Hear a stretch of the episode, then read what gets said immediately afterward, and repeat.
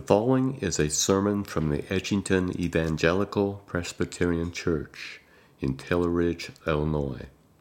And so we are able to look to the Bible to understand what is this life. Uh, and that is something, Lord willing, that we intend to do not only today, but also next week as we prepare to look at Ecclesiastes. Uh, but first, uh, we, we take the opportunity uh, in, in an open Sunday, as it were, to think of a, very, very important topic. Uh, you'll see perhaps that the title of the sermon this morning is The Worth, Dignity, and Sanctity of Human Life. Uh, and I'll, I'll, share more about why in just a moment, but uh, come with me into the book of Genesis, uh, the very first book of the scriptures in the Old Testament, Genesis 1.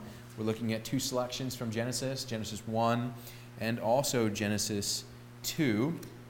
Um, the reason why is because since uh, 1984, 1984 was the first time that a U.S. president designated a Sanctity of Life Sunday that is to be honored.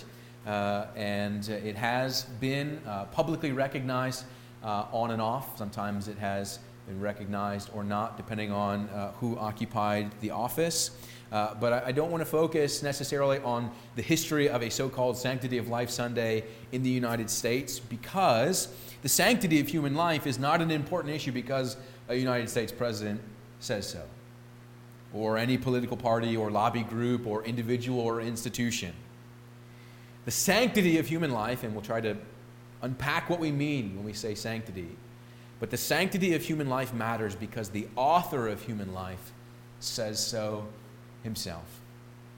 And we want to look to his words, the words of the one who made us, who made our lives, as we consider the sanctity, dignity, and worth of human life. So we are considering this issue, again, not because uh, a president has marked its occasion, but rather because this issue is central in a worldview.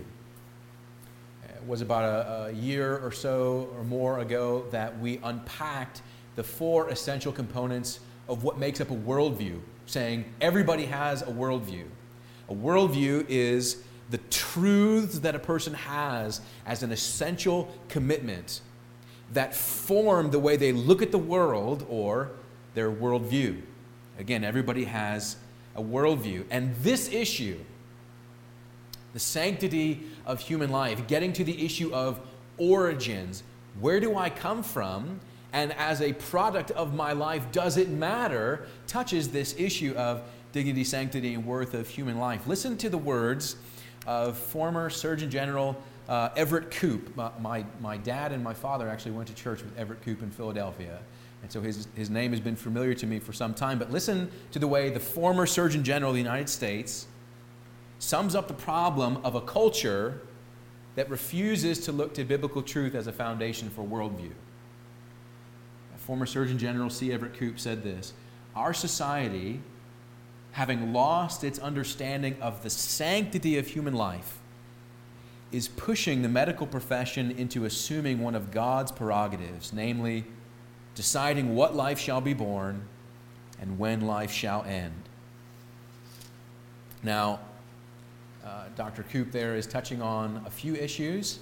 But what I want to say this morning as we approach the issue of the sanctity of life is that it's my intention to take a broad view of this topic, namely, life issues as it relates not just to those preborn or facing impending death, but rather all life, all human life, dignity, worth, and sanctity of human life. So, that is our subject this morning. Let us consider what the scriptures have to say about this very, very important topic. And as we do, uh, let us pause and pray and ask God's blessing upon the scriptures to us this morning. Let's pray. Oh Lord, we turn now to your word. And we do so, uh, we confess, with a, a, fair amount of weariness and exhaustion. Uh, because, Lord, we have heard so much uh, talk, so much commentary, so many opinions and, and thoughts of people this week. Uh, we consume news media probably far too much. And, and so, Lord, in the midst of a time when we hear increasing volumes of man's opinion, Lord, we turn to your word saying, Speak to us. Speak truth to us. Speak to us not mere opinion, but everlasting truths from eternity itself. Lord, you are the living God. You speak to us in the Bible, your living truth. And so, Lord, we pray, illuminate us to receive it this morning. Send your Spirit upon us that we might both read and receive that living word which is able to change us. Lord, bless your word to us, we pray this morning. In the matchless name of Christ our King, we ask it. Amen. As you uh, perhaps see in your bulletin, we're going to look at uh, two selections in Genesis. First, Genesis 1, 26 and 27, and then also chapter 2, 4 to 7. So let's look to the scriptures together. Genesis 1 at verse 26. This is the Word of God. Then God said, Let us make man in our image, after our likeness, and let them have dominion over the fish of the sea, and over the birds of the heaven, and over the livestock, and over all the earth, and over every creeping thing that creeps on the earth. So God created man in his own image. In the image of God, he created him, male and female he created them. And God blessed them, and God said to them, Be fruitful and multiply, and fill the earth and subdue it, and have dominion over the fish of the sea, and over the birds of the heavens, and over every living thing that moves on the earth. Let's come over into chapter 2. We'll just pick up right at the beginning of chapter 2. Thus the heavens and the earth were finished, and all the host of them. And on the seventh day, God finished his work that he had done, and he rested on the seventh day from all his work that he had done. So God blessed the seventh day and made it holy, because on it God rested from all of his work that he had done in creation. These are the generations of the heavens and the earth when they were created, in the day when the Lord God made the earth and the heavens, when no bush of the field was yet in the land, and no small plant of the field had yet sprung up for the Lord God had not caused it to rain on the land, and there was no man to work the ground. And a mist was going up from the land and was watering the whole face of the ground. Then the Lord God formed the man of dust from the ground and breathed into his nostrils the breath of life, and the man became a living creature. And the Lord God planted a garden in Eden in the east, and there he put man whom he had formed. And out of the ground the Lord God made to spring up every tree that is pleasant to the sight and good for food. The tree of life was in the midst of the garden, and the tree of the knowledge of good and evil. Amen. The grass withers and the flower fades, but the word of God abides forever. So we ask that He writes eternal truth on our hearts as we consider it this morning in this uh, topic, this, uh, this consideration of the value, worth, and dignity of human life. Let's get right to the main point as to why this is important. The divide between those who hold that human life is sacred and those who value human life only on the grounds of function or material or physical attributes has deepened, meaning we will either look at life and consider that it has inherent worth and dignity, or we will assume that it only has material or functional worth or dignity as it is able to aid to the furtherance of society. Why does life matter? In the face of increasing secular materialism and really a militant atheism and an increasingly moral relativism that accompanies these views of uh, an undignified humanity that lowers the value of human existence, it is very important for Christian believers who hold to the truths of the Word of God and the gospel to reaffirm the sacredness and value of human life based on the testimony of the Bible's own teaching. Why do we believe this? Why do we care so much about this issue? It's important again to remember that this issue of sanctity goes far beyond any one particular issue, but encompasses actually so much. And so we look to the beginning. We look to the book of Genesis, uh, which means beginnings. And that's helpful for us for a number of reasons. But as we engage this worldview, as we engage the, the view of the world with the dignity of life, I want you to consider something else here. We're going to the beginnings, but there is a view that suggests that human life only has value at the end of life, not at the beginning. Actually, it was John Paul Sartre, who was an early 20th century philosopher who is famous for his school of thought called existentialism, who said there is no God, and because there is no God, we have no inherent design or determination. Humanity simply appears on the scene without definition or purpose. Humanity simply exists. And in the existence of humanity, it is only at the end of our lives that we can evaluate the choices and decisions that we have made to make a final determination about the value or dignity of our life. Secular existentialism says your life has value, but only in your capacity to evaluate your life at the end, not the beginning. In that view of the world, meaning is only important at the end. And the Christian worldview says, of course, dignity and value is present at the end, but it's also present at the beginning. So says the book of Genesis, the book of beginnings. In Genesis 1, we are told for the first time in the Bible, but definitely not the last, that man, humanity, man and woman, are human beings created in the image of God. And that is what we're going to focus on humanity created in the image of God, and that immediately causes us to ask the question what does that mean? What does it mean to be created in the image of God?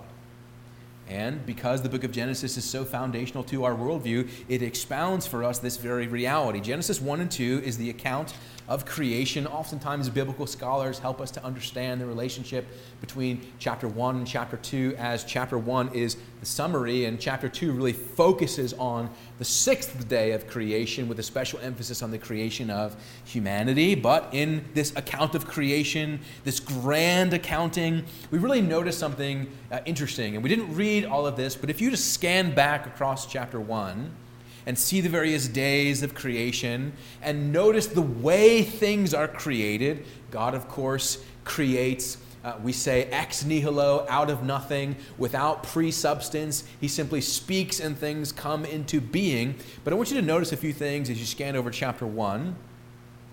When God made light in verse 3, he said, Let there be light. Uh, when, when he called forth the earth to bring forth, forth its fruits in, in verse 11, he said, Let the earth sprout forth vegetation, plants yielding seed, etc. When he wanted the waters to swarm, in verse 20, he said, Let the waters swarm. verse 24, let the earth bring forth every creature Verse 20 is the uh, water creatures. Verse 24, the earth living creatures. There is this very simple formulation in which God creates by simply saying, Let there be. And there was, which in and of itself is an astounding reality of God's creative authority to speak his words and call things into being. But everything that is made through days 1 to 5 is made by simply God saying, Let there be. But there is a distinction when you come into verse 26 and the sixth day of creation. There is a distinction. Verse 26 Then God said, Let us make. Everything else is, Let there be. Here in verse 26 is, Let us make, indicating that there is a unique engagement of divine thought and counsel that is about to take place here in creation on the sixth day. At this point, we don't even know what's going to come forth but we know that by a distinction that there's something unique, something different here. The animals are made according to their kind, is the way the Bible explains it. That is, according to a pattern prescribed by God. But in verse 26 and 27 that follows, we find that man is made after the pattern of God Himself. Again, verse 26 Then God said, Let us make man in our image, after our likeness. Verse 27 expounds So God created man in his own image. In the image of God, he created him, male and female, he created them. Humanity both man and woman, equal worth, dignity, and value from man to woman, are both created imago Dei, is the technical term that we use. Imago Dei, the image of God. Angels are not created imago Dei. There is no other part of creation that is made in God's image. All the other parts of creation are made after their own likenesses, uniquely humanity, man and woman with special dignity created after their maker in the maker's own image. But that doesn't explain what it means yet. What does it mean? You notice uh, Moses records this for us again in verse 27 in this kind of recounting, almost this hymnic and poetic way, emphasizing the significance of being made in the image of God. But he gives it without explanation. It's simply stated emphatically multiple times as if to consider that the people who would receive this would just know what it means. Maybe that's because images were common realities of life in the ancient world. People had images and they looked to those images and it reminded them of something or called forth their worship. But you don't have to go very far in the scriptures before you find the fact that God associates images and their worship oftentimes with a negative thing. God says, I don't want you to make an image of me and worship it. Don't do that. That's called idolatry. It's breaking the second commandment. But do you notice? God does make an image of himself. It's you. It's humanity in general. God says, Don't make an image of me, but I will make an image of me. The true image of God is us. The true image of God is humanity. It's non physical. God doesn't have a body, and so the image of God is not a physical substance. So, what is the image of God? Let's just explore and unpack a few things that this means by the witness of two millennia of church witness and belief. First of all, to be made in the image of God means that humanity, man, man, and woman, are distinct from animal creation. As you look again at verses 24 and 25, five times the various creatures are said to be made after their own kind. And again, verse 26, not to be made after his kind, but in God's own image. And Moses' point here is that humanity is unique. It's not just that humanity is smarter than animals because, well, we assume that we are, but we oftentimes find intelligence in animals, but that's not what this is talking about. It's not that humanity is smarter than the monkeys or the dolphins, not that they can communicate better than the animals because sometimes you think that you could communicate better with a monkey than your spouse, perhaps. I don't know if you think that. Sometimes that mankind is of a different genus than other animals. He is different. He is made after God's own image. And that's the very first thing that we emphasize that humanity is altogether unique and different and distinct. That has all sorts of implications for uh, who has dominion and authority in the world.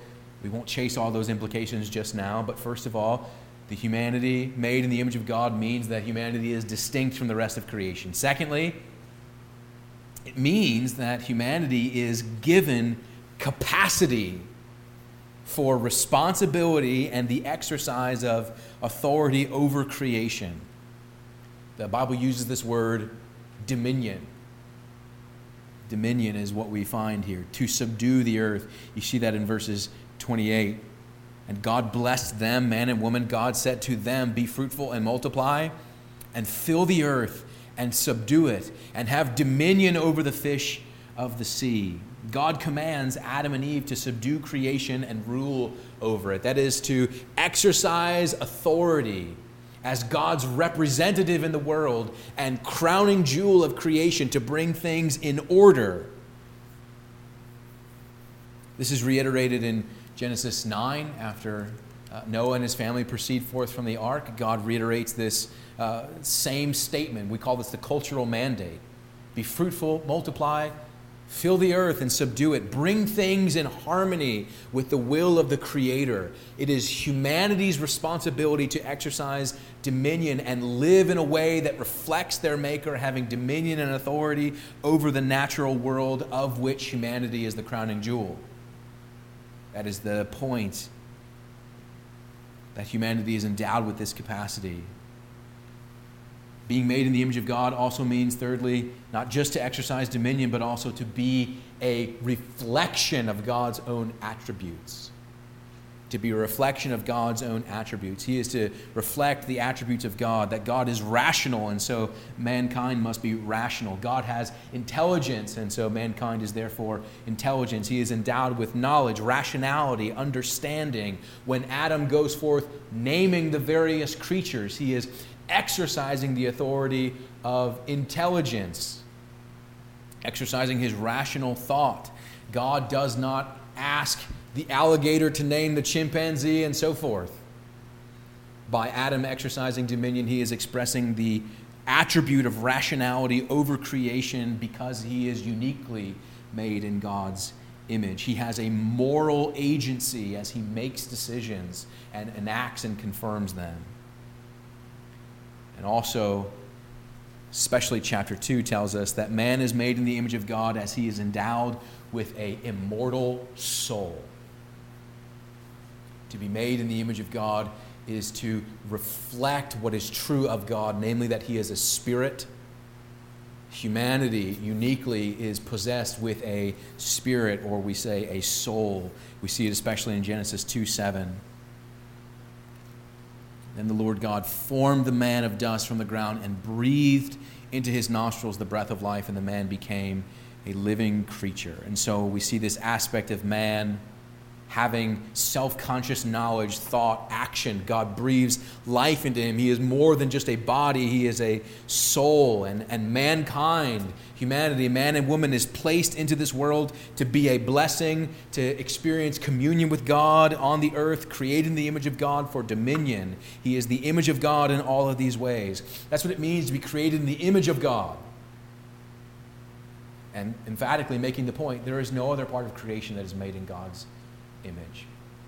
Now, this theme of being made in the image of God is important not just as it relates to creation, but also as it relates to redemption, because the way we speak of the image of God is actually altered back uh, as we don't have to go very far, because when you find in Genesis chapter 5, as Adam is made in God's image, Adam has a son in Adam's image. Something happens to the image of God that is marred and broken. And of course, we find that in chapter 3. As sin enters into the world, the image of God is stained, broken, and shattered. Oftentimes, we use this metaphor that humanity is as a mirror. And being made in the image of God calls forth the fact that God intended humanity to reflect God's own glory as creator. Humanity was intended to express these moral attributes moral agency, rationality, possessing an eternal soul, reflecting the glory of the Creator. But when sin enters in the world, the image of God is broken. We don't do what we were intended to do. Rather than reflect the glory and attributes of the moral agency and purity and holiness of God, we instead reflect ourselves only we don't shine forth the glory of the Creator. We're instead consumed with ourselves, filled with lust and pride and, and the pursuit of our own power rather than the glory of God, the Creator. The mirror is broken. Doesn't mean it's gone, it just means the mirror is not doing what it's intended to do. And the Bible speaks in the New Testament of Jesus Christ not only the very image of God, but God Himself coming to redeem and restore what is broken about us. And the Bible tells us, on the whole, that what is broken about us is that we don't do what we were created to do. Jesus has come to restore, if you like, to put the mirror back together so that you who were created to reflect the image of God, but do so in a marred and broken way, might one day, through grace of salvation and eternal life, do what you were intended to do. God redeems his image through his true Son. But this whole teaching of the image of God in man and humanity is foundational and essential for a Christian worldview. It's so important that this principle is established very, very early on, and you don't have to go very far in the book of Genesis to find that there is a penalty for the destruction of the image of God in man. The taking of human life is considered such severe transgression because man is made in the image of God. And because we are image bearers, taking the life of another is wrongly an affront to the Creator because it devalues and dehumanizes the image of God in humanity. The devaluing and the dehumanization of the worth, dignity, and value of human life made in the image of God. Well, we should think about how this forms us. The decisions that we make, the truths that we believe. But you know, it's actually quite simple. The Bible presents to us the worth and dignity and value of human life, every human life, every single human life in every phase of its existence. It should shape our worldview.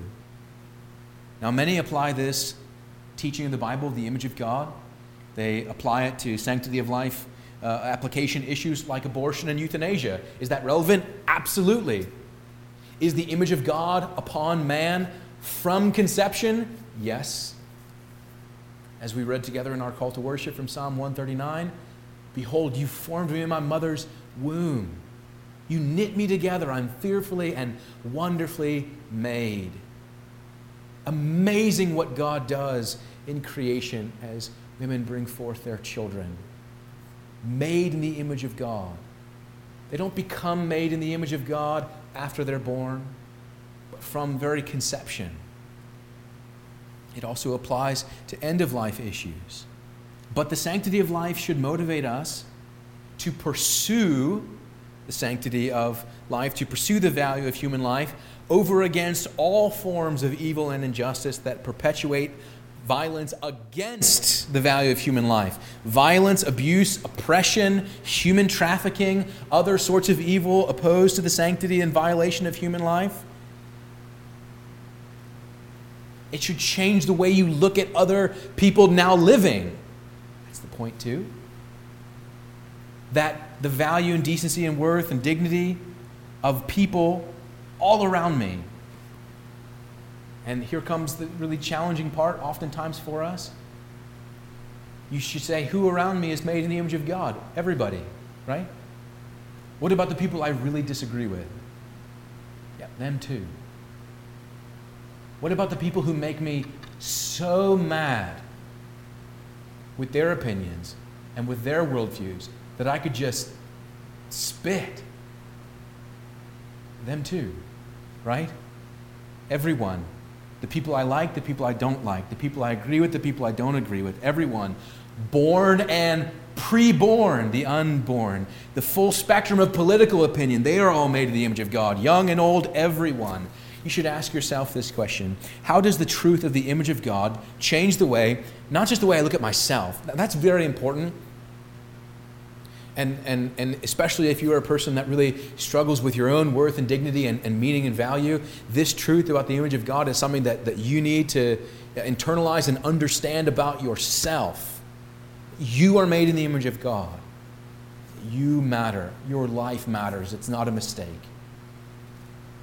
But how does this truth also change not only the way I look at myself, but how does it change the way I look at this person? How does it change the way I will speak to this person, treat this person? How does it inform the assumptions that I make about them? In a world filled to the brim with vitriol and hate and spewing antagonism, don't we need a church that has this at a core of its view of the world, especially the dignity of other people, even when we have contradictory worldviews and disagree with them, we can disagree with them in a way that is compelling because you're never going to argue somebody into the kingdom. You're never going to compel somebody to come to Christ with how right you are and how wrong they are about everything. That's not the way of Jesus.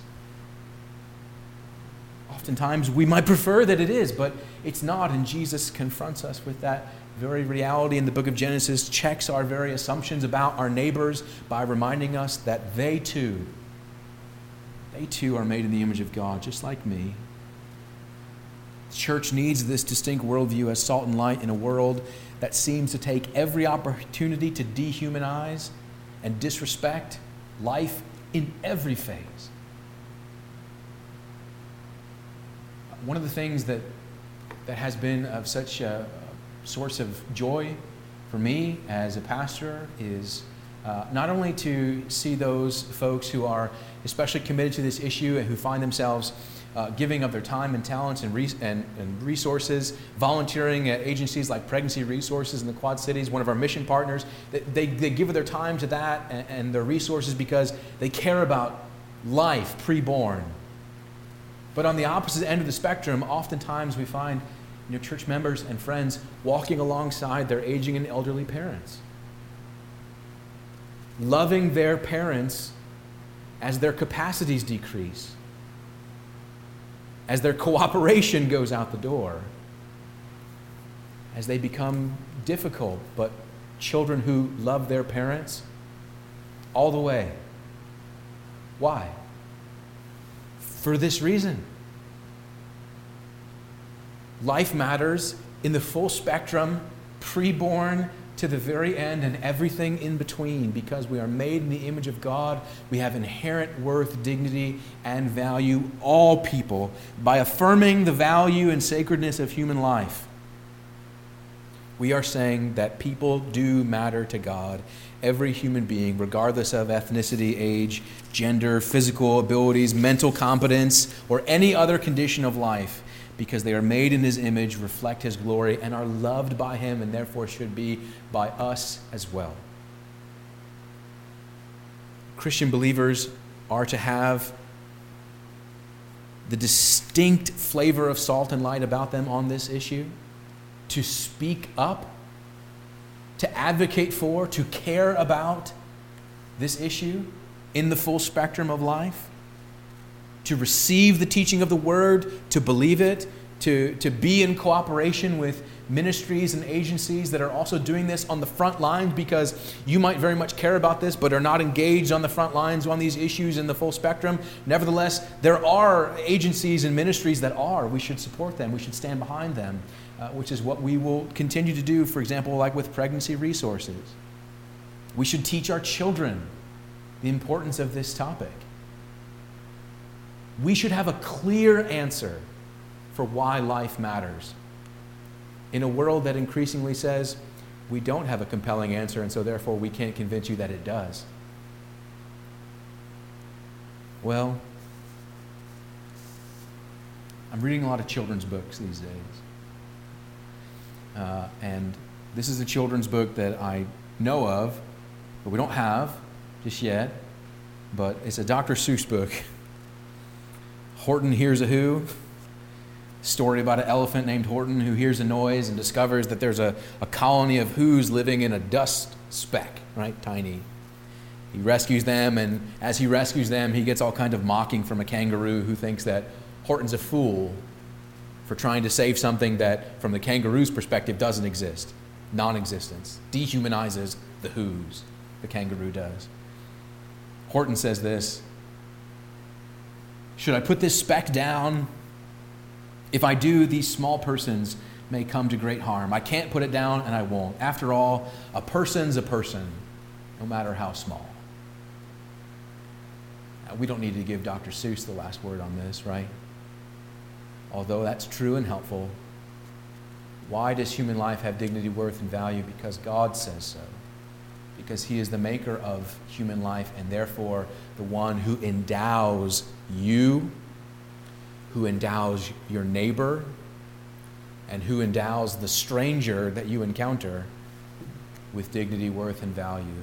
People of God, if the church embraces this, and lives with a passion for it, we will be the light that is needed to bear witness in the dark for the glory of God. Let us do so. Father, we thank you for your word. We thank you for how it teaches us and how it shapes our worldview. Oh Lord, we pray that we might have compassion and passion for this truth.